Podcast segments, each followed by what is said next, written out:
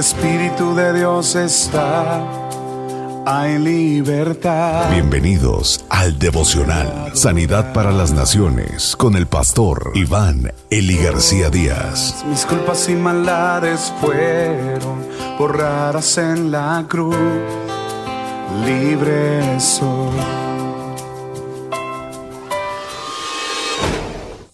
Provocando a Dios a celo. Con mucho celo el Señor le muestra al profeta los pecados de los líderes de Judá. Ezequiel capítulo 8 versículo 1 al 18. Luego, a fines de agosto del sexto año del cautiverio, el rey Joaquín, mientras yo estaba hablando con los sabios consejeros de Judá en mi hogar, llegó a mí la presencia del Señor.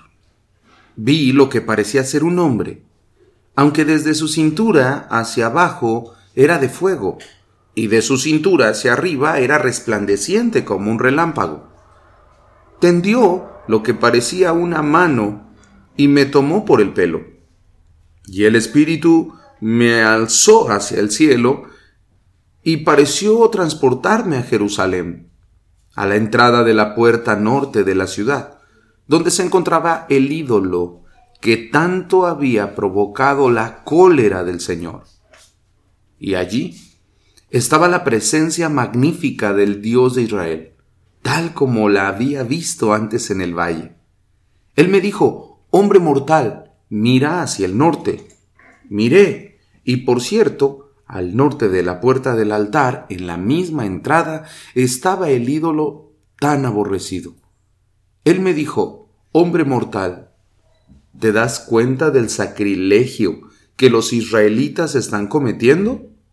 ¿Ves la infidelidad que el pueblo de Israel está cometiendo aquí para alejarme de mi templo? Pero ven, y te mostraré mayores desviaciones. Luego me llevó a la puerta del atrio del templo, donde pude ver un agujero en la pared. Ahora Sigue cavando ese agujero en la pared, me dijo. Entonces lo hice y descubrí una puerta hacia una habitación escondida. Entra, me dijo, y verás toda la colección idolátrica que tanto veneran. Entré y entonces miré. Las paredes estaban cubiertas de cuadros por toda clase de serpientes, lagartos, bestias espantosas además muchos otros ídolos venerados por el pueblo de Israel. Setenta de los sabios consejeros de Israel estaban allí junto con Hazanías, hijo de Safán, y estaban rindiendo homenaje a las imágenes y a las esculturas. Cada uno de ellos tenía un incensario. Así que había una espesa nube de humo sobre sus cabezas. Luego el Señor me dijo, hombre mortal, ¿te das cuenta de lo que los sabios consejeros de Israel están haciendo en lo oculto? Ellos dicen, el Señor no nos ve, se ha alejado. Luego el Señor agregó, ven, y te mostraré cosas aún peores que estas. Entonces me llevó a la puerta norte del templo y allí había mujeres sentadas llorando y presentando sus necesidades ante su dios Tamuz, al que consideran dios de la fertilidad. ¿Te das cuenta de tanta infidelidad? me preguntó el Señor. Pero te mostraré cosas aún peores que estas. Luego me llevó al atrio interior del templo y ahí, junto a la puerta, entre el vestíbulo y el altar de bronce, había unos veinticinco hombres de espaldas al templo del Señor, mirando hacia el oriente, rindiendo homenaje al sol. ¿Te das cuenta de lo que están haciendo? me preguntó. No significa nada para los hombres principales del pueblo de Judá cometer estos terribles actos, conduciendo a toda la nación a la idolatría. Además que aumentan su provocación haciendo gestos de burla. Por todo ello, no me apiadaré, ni perdonaré. Y aunque clamen por misericordia, yo no les tendré lástima. El profeta Ezequiel, queridos amigos, está siendo llevado por un ser majestuoso, el Dios misericordioso y clemente, que ha llegado a un límite. En esta visión, Ezequiel es llevado hasta Jerusalén. Ahí entra en el templo.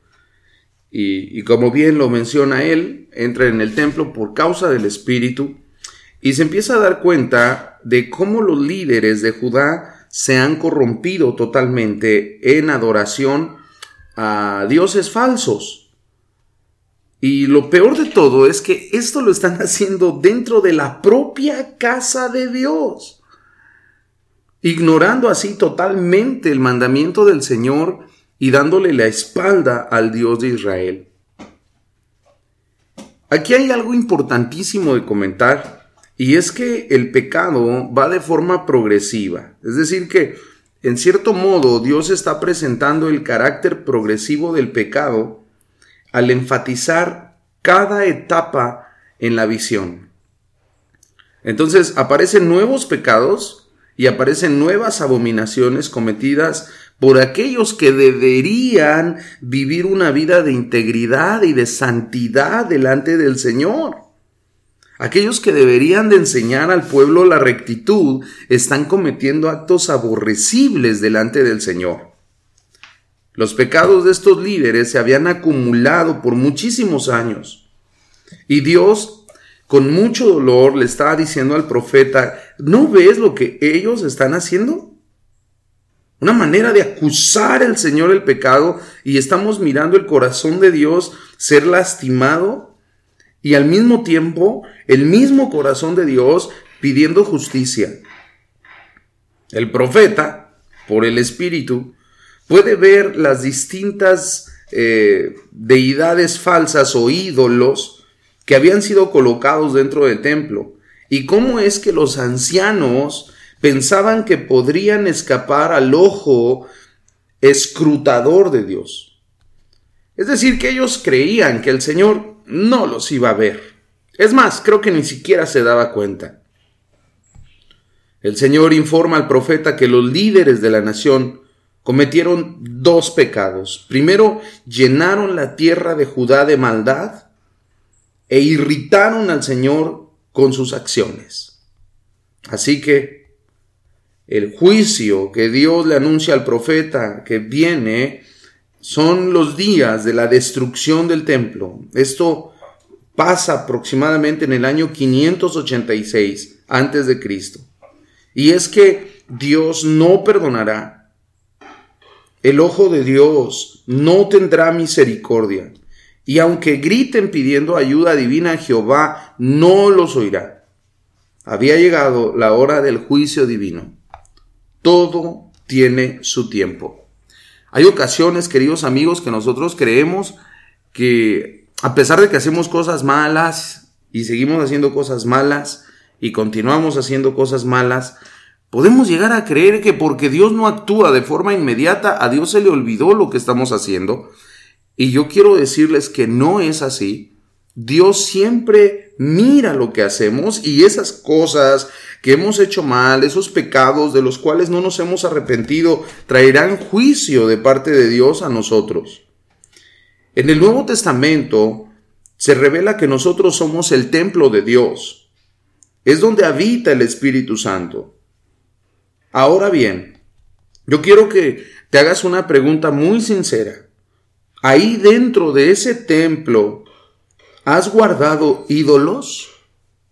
Quizás Puede ser el dinero, el sexo, el poder. ¿Has guardado ídolos dentro de tu corazón que han terminado por desplazar a Dios de su trono? Mira, aún hay tiempo. Si has fallado, colocando en tu corazón cualquier otra cosa que no es Dios, entonces hoy puedes arrepentirte. Todavía estamos a tiempo. Es cierto, Dios ha sido provocado a celo por nuestras acciones equivocadas. Pero mira que todavía hay tiempo para pedirle perdón al Señor y venir ante su presencia y decirle al Señor, perdóname, y empezar a sacar todos esos ídolos de nuestro corazón y volvernos al Dios de Israel. Oremos. Señor, en esta hora quiero pedirte perdón porque para ti es aborrecible adorar a otro Dios. No soportas que tu pueblo, Señor, se postre delante de un objeto o delante de un artículo de madera o de metal o de barro, de lo que sea. Para ti eso es aborrecible, Señor. Pero también existen otros ídolos en nuestro corazón que también son aborrecibles. Señor, te pido que me des de tu perdón y, y me des gracia y misericordia para que yo pueda vivir de acuerdo a tu plan. Perdóname, porque te he ofendido. Me arrepiento en esta mañana, te pido perdón y suplico que tu misericordia venga a mi vida. En el nombre de Jesús. Amén. Donde el Espíritu de Dios está hay libertad. Muchas gracias por escuchar el devocional de la Iglesia Cristiana, Sanidad para las Naciones. Te invitamos a que te unas al trabajo misionero, Sembrando Económica para la obra del Señor. Ponte en contacto con nosotros al teléfono 55 346 96 754. Perdonado soy, solo por tu amor, no hay más condenación.